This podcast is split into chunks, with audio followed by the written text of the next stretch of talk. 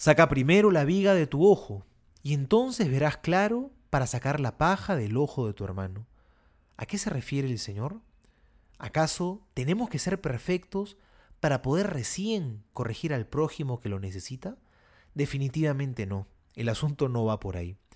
El Señor nos invita a corregir, pero hay que hacerlo con amor y con caridad. Porque cuando no hay caridad, cuando no hay amor, nos volvemos ciegos, dejamos de ver con claridad, nos tropezamos y hacemos daño. Porque cuando lo que nos motiva a corregir es la ira, es la impaciencia, el rencor, ya no vemos bien. Estas son vigas que nos ciegan, que matan la caridad que hay en nuestro corazón. Es por eso que el Señor nos dice, ciegos, quítense primero la viga que tienen en el ojo y no sean ciegos que quieren guiar a otros ciegos. Que la caridad ilumine siempre nuestros actos, que ella sea la que motive nuestras correcciones.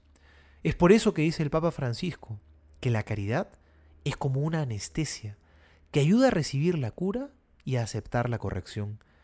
Y es que cuando uno corrige, no basta decirle al otro sus verdades en la cara.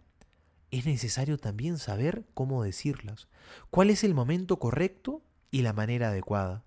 Porque el objetivo no es simplemente lanzar la corrección como a mí me parece. El objetivo es que el otro la pueda recibir y la pueda acoger para que se convierta. Seamos valientes entonces, valientes para corregir cuando sea necesario, pero hagámoslo siempre con caridad y con misericordia. Y en primer lugar, dejémonos también corregir por los demás.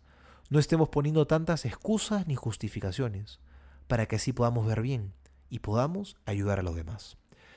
Soy el Padre Juan José Paniagua, y les doy a todos mi bendición, en el nombre del Padre y del Hijo y del Espíritu Santo.